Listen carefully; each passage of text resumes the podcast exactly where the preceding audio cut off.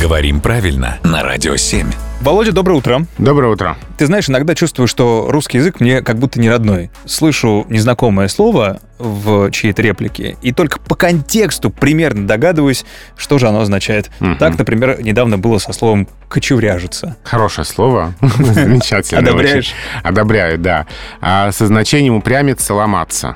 И оно связано с русскими диалектами. В диалектах записано слово кочевряга, то есть ломака. А Откуда оно происходит, э, это вопрос спорный. Единой версии нет, но лингвисты предполагают, что, в общем, там исторический корень врать. Мгм. а, с а, такими странными местоименными приставками «ко» и «че». Так. То есть э, изначально врать, ну а дальше вот ломаться, упрямиться и прочее. Почему-то я слышал это слово в значении эм, «активно двигаться». Но это уже, видимо, кто-то и не знает значение слова и уже придумывает ему другие оттенки значения. В словарях только упрямиться, ломаться. Возможно, это я. Спасибо, Володя.